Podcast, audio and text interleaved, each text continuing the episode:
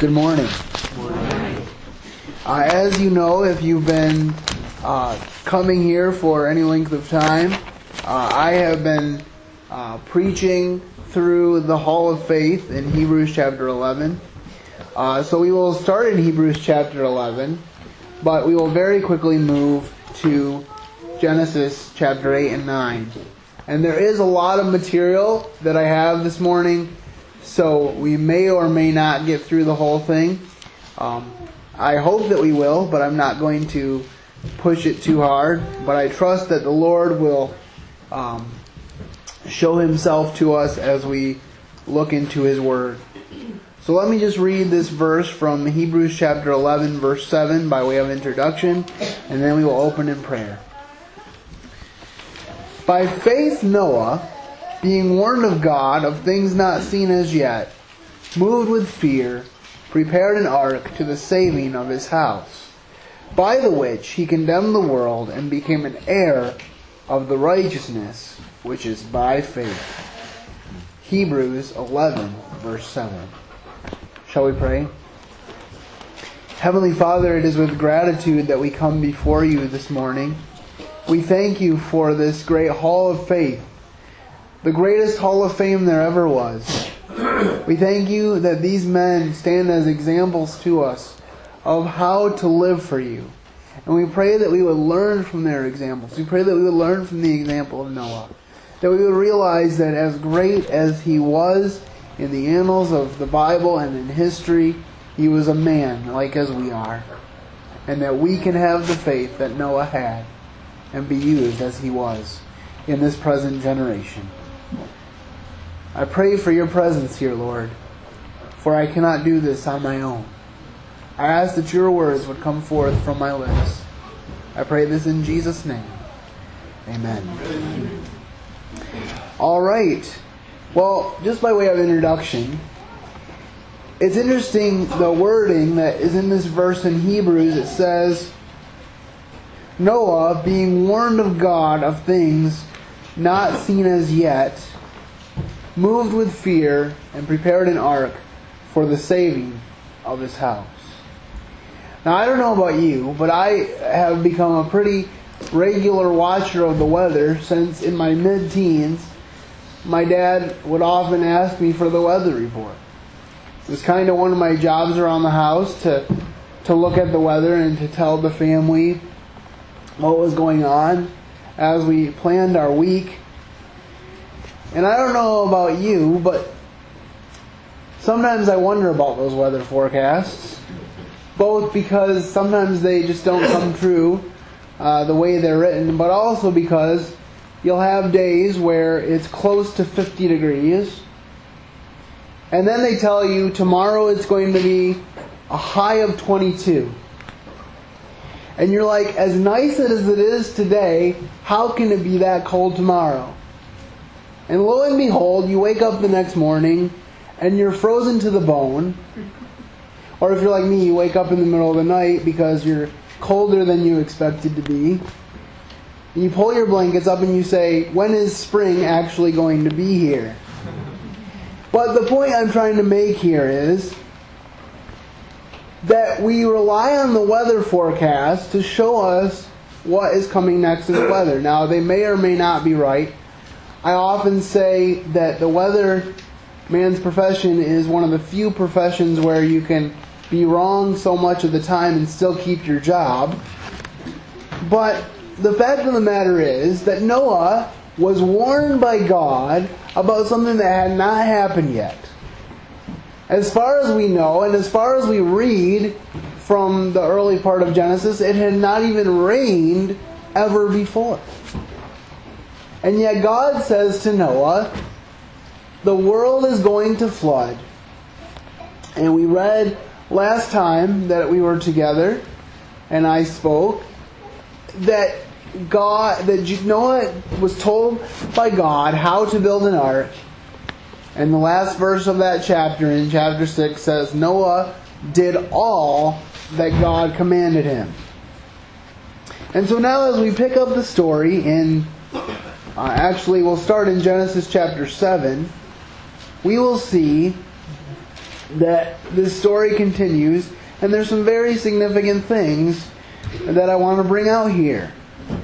The first point, if you're keeping notes, that we're going to discuss is that Noah boards the ark and God shuts the door. There's significance to that. And the Lord said unto Noah, starting in Genesis chapter 7, verse 1, And the Lord said unto Noah, Come thou and all thy house into the ark, for thee have I seen righteous before me in this generation. Of every clean beast thou shalt take to thee by sevens, the male and the female, and of the beasts that are not clean, by two, the male and the female. Of the fowls of the air by sevens, the male and the female, to keep seed alive upon the face of the earth. For yet seven days, and I will cause it to rain upon the earth forty days and forty nights, and every living substance that I made will I destroy off the face of the earth. And Noah did according to all that the Lord commanded him, and they went in, male and female of all flesh, as God commanded them, and the Lord shut them in. Now, you'll notice a few things here. First of all, there are some animals, uh, the clean animals, that God had Noah bring in by sevens. And you'll find out later, as we finish up this story of Noah, that God, uh, that the first thing Noah does when he gets off the ark is to sacrifice to God. He builds an altar and he sacrifices of the clean animals to God. And so therefore, he would need more than two of them because they would need to survive and, and procreate and refill the earth, and yet he would need the ability to give a sacrifice unto God. So that is one of the reasons for the numbers that we read here. And then we continue on and we see again that phrase. And, Noah did according unto all that the Lord commanded him. And they went in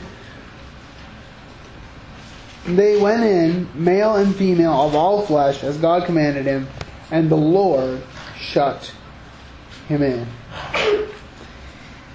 I, I think it's it, it's very significant because the Lord is in control of this whole process. And there's a passage in Peter's epistles where it says that Noah was a preacher of righteousness. So, undoubtedly, throughout this time of building the ark, throughout this time of preparing for the flood, Noah was telling people, hey, we have room on the ark for you. You can come in and be saved from the flood that's coming. And it's quite possible that he had other people working on the ark that weren't in his family. But they didn't believe about the flood, but a job is a job. And so it's quite possibly that as he was working on the ark with these people, he was preaching righteousness to them. And so picture with me, if you will, Noah goes into this boat, and God shuts the door. This is, this is something that we often don't think about when we tell the story of Noah's Ark to our children or or when we think about it ourselves. But can you imagine, as the rain starts, that these people might have been thinking, hey, maybe Noah was right. And perhaps they even beat against the door and said, Noah, open the door for us so we can come in because you were right. But by the time they came in, and God shut the door, there was no way for them to get in the ark. That is reminiscent of something that we face today. God has given us all a choice to choose Christ for our salvation. The door is open. Jesus is the door. He said, I am the door. By me, if any man enter in, he shall go in and out and find pasture. And there's another passage that says, he will be saved if he enters in the door. So, so one of my challenges for you today is have you entered the door? Because the day is coming when Jesus will come and he will make everything right on this earth. And everyone that followed him, everyone that trusted him, will be on his side, and we will witness the battle of the ages, and we will see Jesus win once and for all and set up a new kingdom on this earth. But if you have not chosen him at this time, you will be on the losing side and you will be sentenced to an eternity in hell. And the door will be shut, God's grace will be removed. Praise be to God that it has not been yet. But the day is coming. So my encouragement to you is seek Christ today. Could somebody read, uh, as we consider this first point, uh, cross reference of 2 Peter 2, verses 5 to 9? 2 Peter 2, 5 to 9. If you get it, if you turn to it, please stand and read it.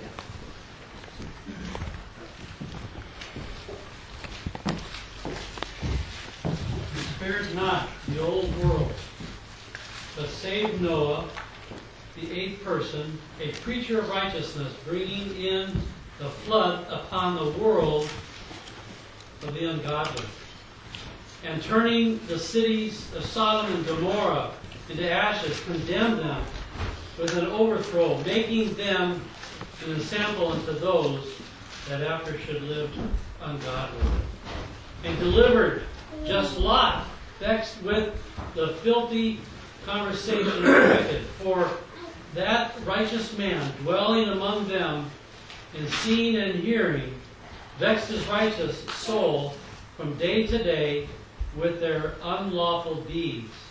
The Lord knoweth how to deliver the godly out of temptation, and to reserve the unjust unto the day of judgment to be punished.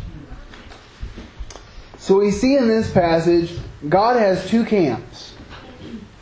Either you are in the just, and you are going to be delivered from tribulation. That, that referenced several stories, but it referenced Noah and the ark, of course. God saving eight people on the ark when the whole world was flooded.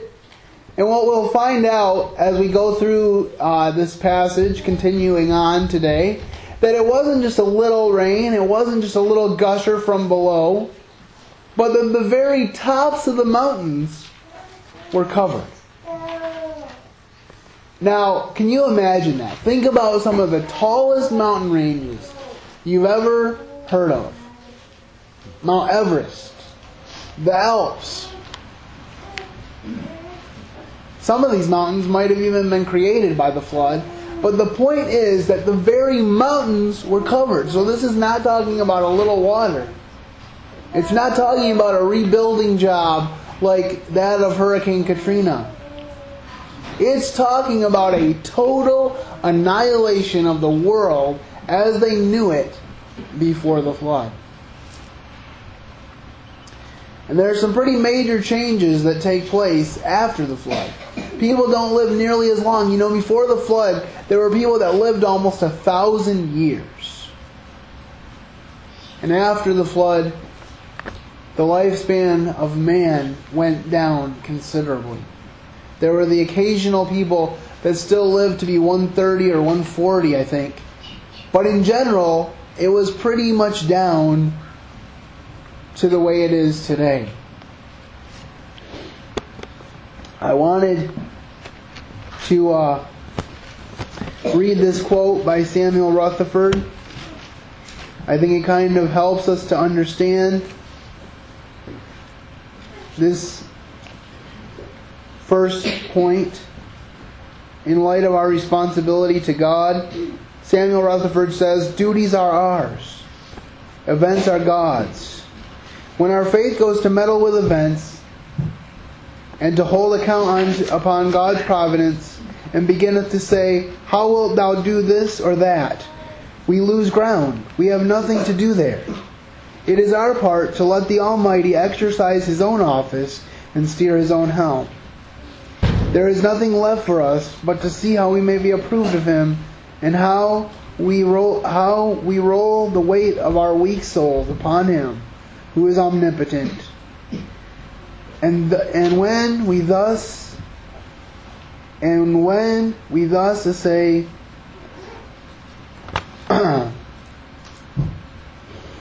miscarrieth, it shall be neither our sin nor our cross.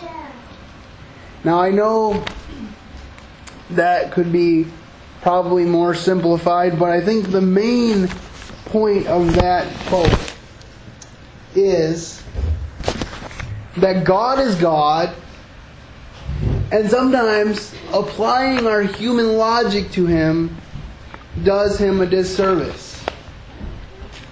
A lot of people today say that God is a God of love, so He would never condemn people to death. But you see, the God that we that we're reading about here, who sent this flood, is the same God with whom we have to do today. He had a way to save the people from the flood. If they would choose it. And He has a way to save you if you choose it. Okay. Moving along to the second point today. I'm going to be reading from Genesis 7 17 to 24. This second point everything outside the ark is destroyed.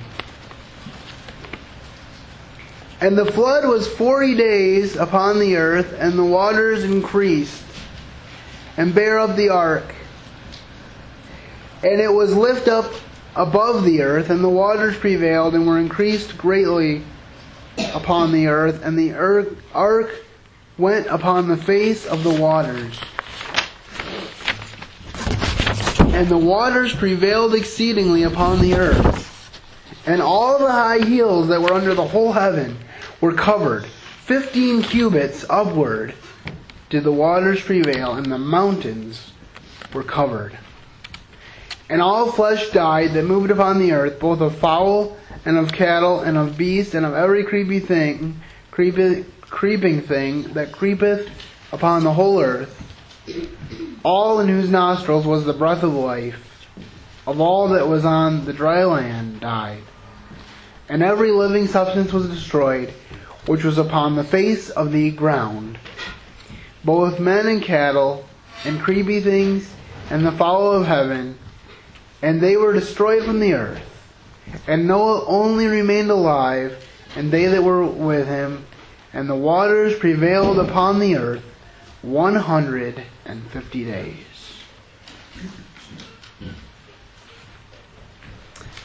Okay, so we, we pretty much see from this passage that we just read that the flood was all encompassing.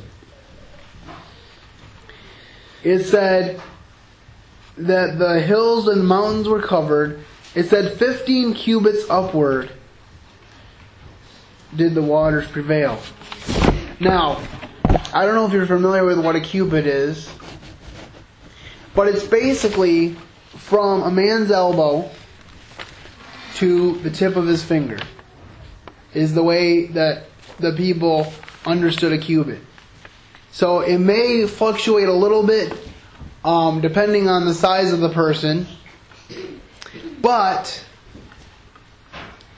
we are to understand that this meant that the water was extremely uh, deep, extremely tall,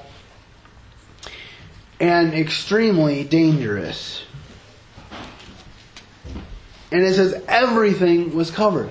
I don't know if Noah ever looked out the window during the the rainy part of the flood at all. Because it says after it stopped raining, then he opened the window that was in the ark and he looked out, and we'll we'll get into that in a few minutes. But can you imagine looking out of that ark and seeing nothing but water? Now, I, I there have been at least once in my life, maybe twice in my life, where I was on a boat and I went out into the middle of whatever body of water it was, and I could not see land.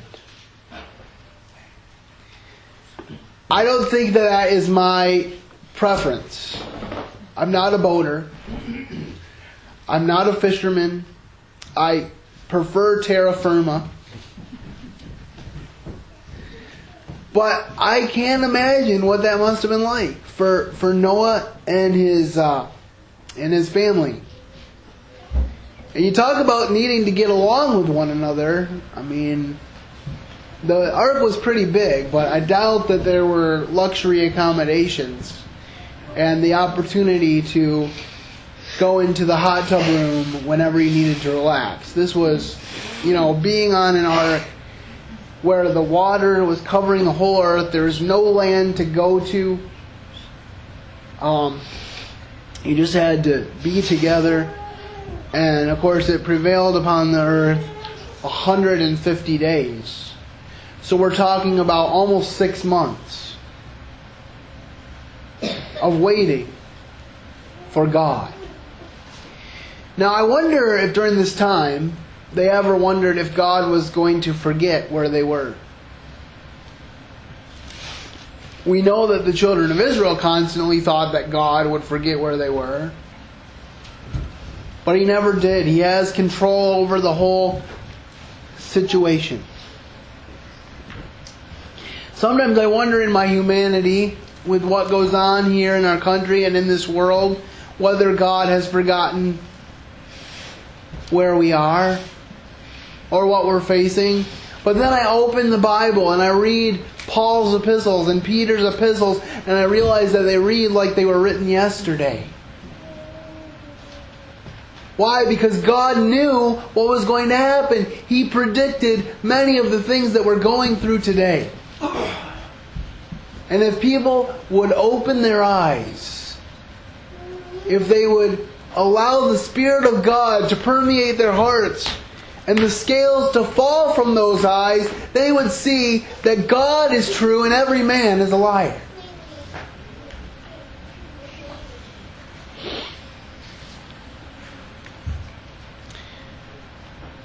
Uh, can somebody read for me 2 Peter chapter 3, verses 5 and 6?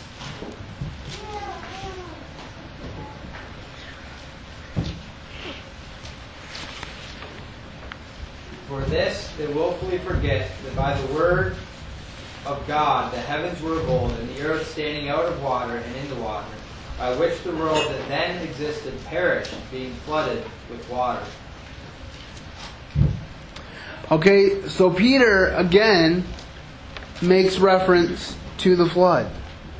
I wonder if maybe this was one of Peter's favorite stories growing up, having some knowledge of the Old Testament. But he continues to make reference to it because the Bible says, and Jesus said this, as the days of knowing Noah, so shall the coming of the Son of Man be. So there's a lot of parallels between what was going on on the earth with Noah and what we face as we uh, progress toward the end of time and Jesus coming again. And I believe that is coming soon. Obviously, uh, God's timetable is different from mine. There have been many people that have predicted the coming of the Lord. I can think of uh, just uh, two two times in the recent past when a certain man said Jesus is coming back on such and such a day. But guess what? We're still here. My dad told me that there was a guy that wrote a book called 88 Reasons Why Jesus is Coming Back in 1988. That was quite a while ago. There were many people that thought in World War II that it was the end of days and that Hitler was in fact the Antichrist. Now that was an awful period in our history. But it wasn't the end of days. There were people in Paul's day who quit their work and became busybodies because they were waiting for the coming of the Lord. But Paul came to give them balance and said, wait a second. If a man doesn't work, neither shall he eat. Do your work. Be watchful for Jesus, but be prepared to stay as long as He leaves you here. Paul said it this way. He said, I'm at a strait betwixt two points. Whether to leave and be with Christ, which is far better, or whether to remain with you. And then he goes on to say, But it was more needful for you that I stay. You know, I find myself struggling between those two points. There are things here on this earth that I still want to accomplish. But I long for heaven because in heaven there are no crippled bodies. In heaven there are no wheelchairs. There are no decaying buildings. There are no aging grandparents. There is only eternity with the King of Kings and Lord of Lords who loved me and gave himself for me. Praise God.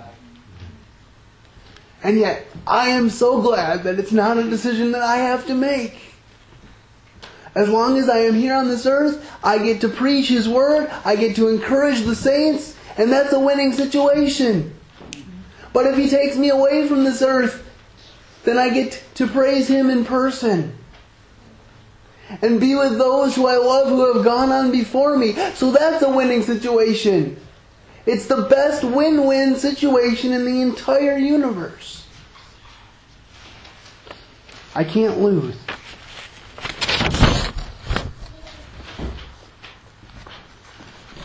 G. Campbell Morgan said this about waiting on God. He said, Waiting for God is not laziness. Waiting for God is not going to sleep. Waiting for God is not the abandonment of effort. Waiting for God means first, first, activity under command. Second, readiness for any new command that may come. And third, the ability to do nothing until the command is given.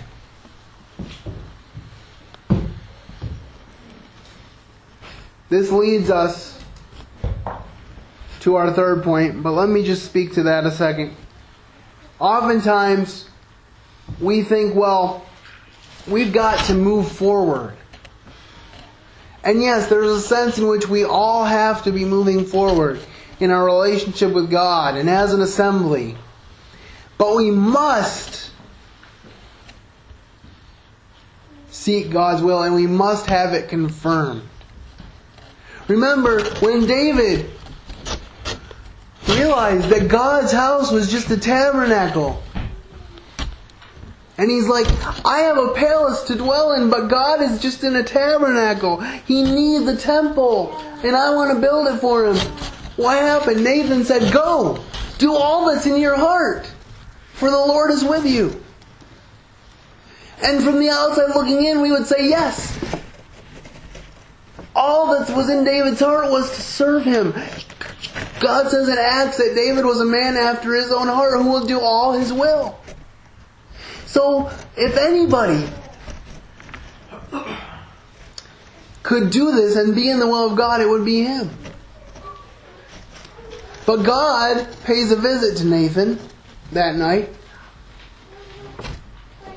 And he says, David will not build my temple because he has shed blood. Rather, his son, his heir, will build my temple. And so David got the material, many of the materials ready. He prepared the way. And then when Solomon became king, he built the temple. And it was on that great day when they dedicated the temple, when the people were rejoicing toward God, when they had just sacrificed so many animals that it would be tough to list them all. It was then that Solomon said, if, uh, if your people are with you,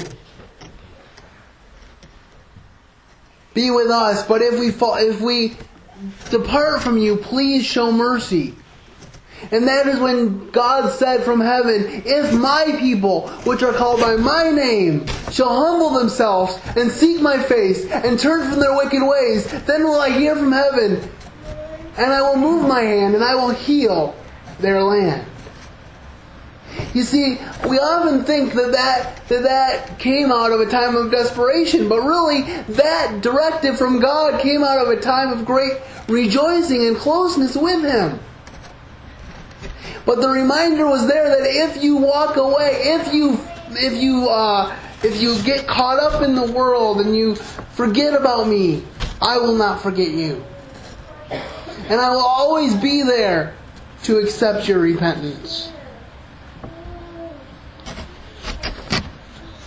So, third, God remembers Noah.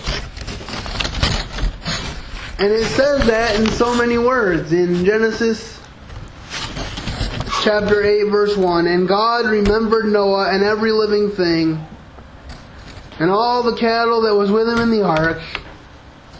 And God made a wind to pass over the earth, and the waters the surge, the fountains also of the deep, and the windows of heaven were stopped, and the rain from heaven was restrained. And the waters returned from off the ark continually. And after the end of 150 days, the waters were abated, and the ark rested the seventh month, on the seventeenth day of the month, upon the mountains of Ararat. And then we see Noah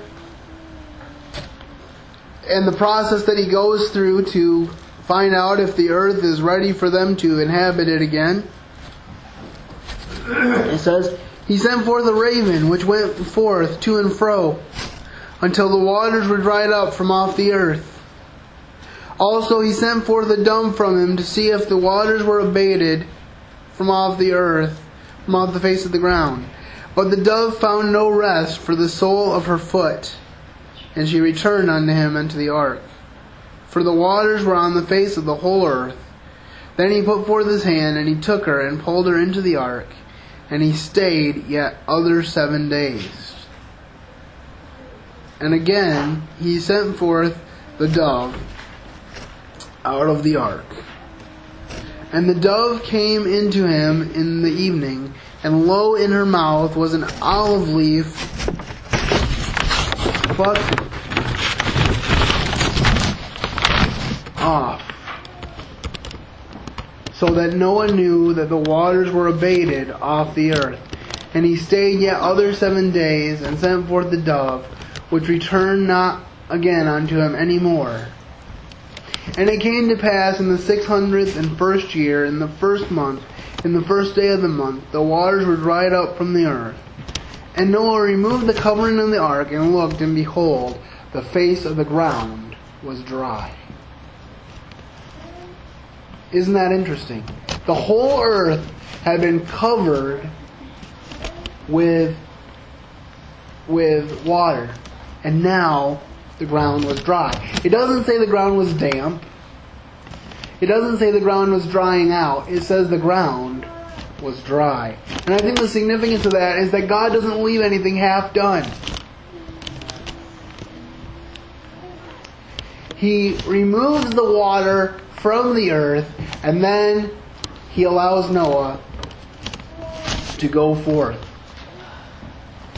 And in the second month, on the seventh and twentieth day of the month, was the earth dried, and God spoke to Noah, saying, Go forth from the ark, and thy wife, and thy sons, and thy sons' wives with thee. Bring forth with thee everything that is with thee, of all flesh, both of fowl and of cattle, and every creeping thing that creepeth on the earth, that they may breed abundantly in the earth, and be fruitful and multiply unto the earth. You see, God is starting over. So he's giving the same command that he gave in Genesis chapter 1 to be fruitful and multiply. And we also see there was great patience from the from the time that that it that it stopped raining. There was still a number of days and even weeks before Noah could exit the ark. But again, God didn't forget, and Noah was ready when God said, Come forth out of the ark. Could someone read for me Genesis 19, verse 29?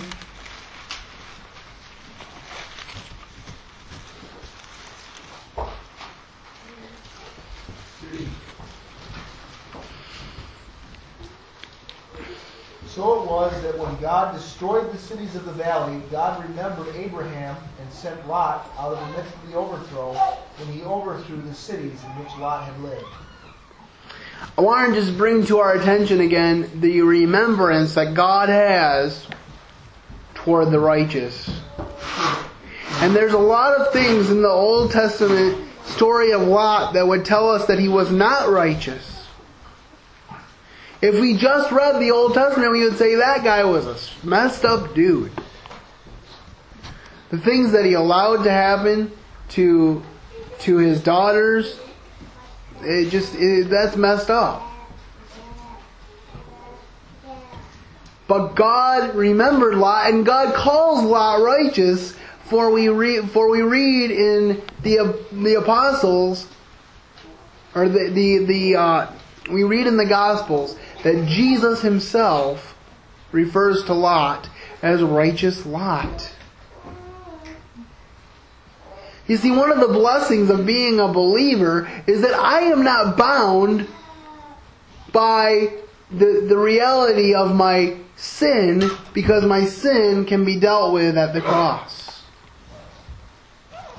My sin allows me to not stay who I am, but to become who I can be.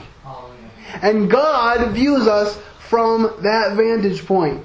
That's the lens where He wants to view you from. If you have trusted Christ, He does not look at you and see all your sin and see all your mess ups every day. He looks at Jesus Christ and Jesus says to him, I paid for that with my blood. And God the Father says, that is sufficient. When he took Gideon to lead the people of Israel over the Midianites, he wasn't looking at Gideon and saying, Oh Gideon, you're so young, you're so small, you're from you're from the smallest tribe, and you're hiding in a wine press. How can I ever use you? No, he says he says to Gideon, The Lord is with you, mighty man of valor. And Gideon's like, How am I a mighty man of valor? Well, it's because when the power of God came into Gideon's life, he became a mighty man of valor. God looks at you based on what you can be, not just what you are, and I'm so thankful for that. Because I'm not what I was, and I will not stay who I am, but what I will be is perfect at the end of time. In conclusion, we will look a little bit at Genesis chapter 8 and then one verse in Genesis chapter 9 and then we will conclude. Starting in Genesis 8 20 to 22, we have God's promise and a sober reminder that we're going to talk about. It says in Genesis 8:20, "And Noah built an ark, uh, an altar unto the Lord, and took of every clean beast and of every clean fowl, and offered burnt offerings on the altar. And the Lord smelled a sweet savor, and the Lord said in his heart, I will not again curse the ground any more for man's sake, for the imagination of man's heart is evil from his youth. Neither will I smite any more every living thing as I have done. While the earth remaineth, seed time and harvest, and cold and heat, and summer and winter, and day and night shall not cease. There we have a mention that, that, this, that the seasons are a reminder to us of the grace of God. I do set my bow in the clouds, and it shall be for a token of a covenant between me and the earth. God makes a covenant and he keeps his covenant. And I'm so thankful for that.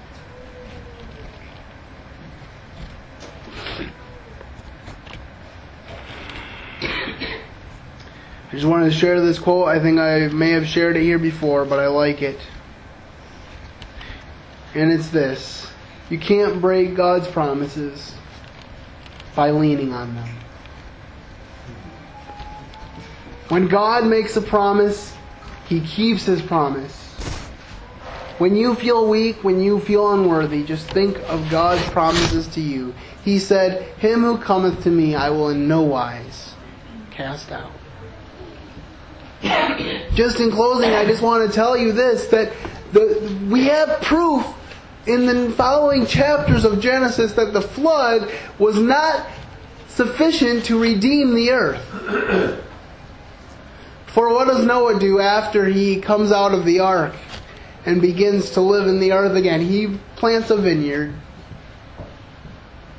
And he gets drunk and he sits naked in his tent. And his sons have to go backwards and put a garment over him to cover his nakedness. This is the same man who God said was perfect in his generation. Why? Because Noah is a sinner just like you and I. He found grace not because of who he was, but because of who God was. And God chose to redeem Noah. And today he is calling to you, saying to you, I want to redeem you. If you have wasted years in your past, remember this, that God will restore you.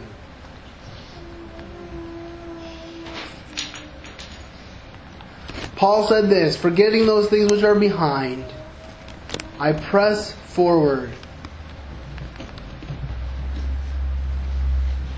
My prayer for you is that you would repent and seek God today. That you would meet the maker of the rainbow and trust his promises.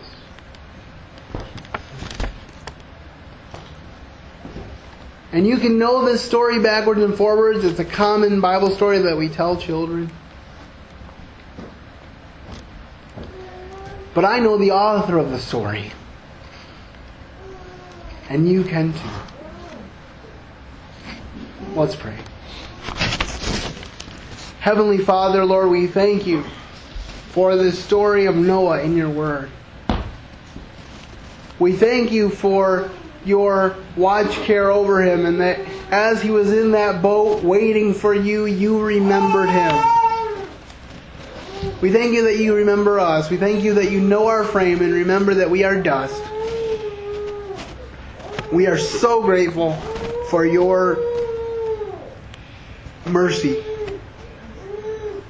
Some people scoff and say, Where is Jesus? Because you said he was coming and he's not here yet. But we know that the Lord is not slack concerning his promise, but that he is staying because he wills that all men would come to repentance. Lord, I pray that if there be anyone here today that has not come to repentance, that today would be the day, that they would do business to you in the quietness of this room. And that if they have any questions, they would ask one of us how they can be brought from death to life. We praise you for your matchless deeds to the children of men. In Jesus' name, amen.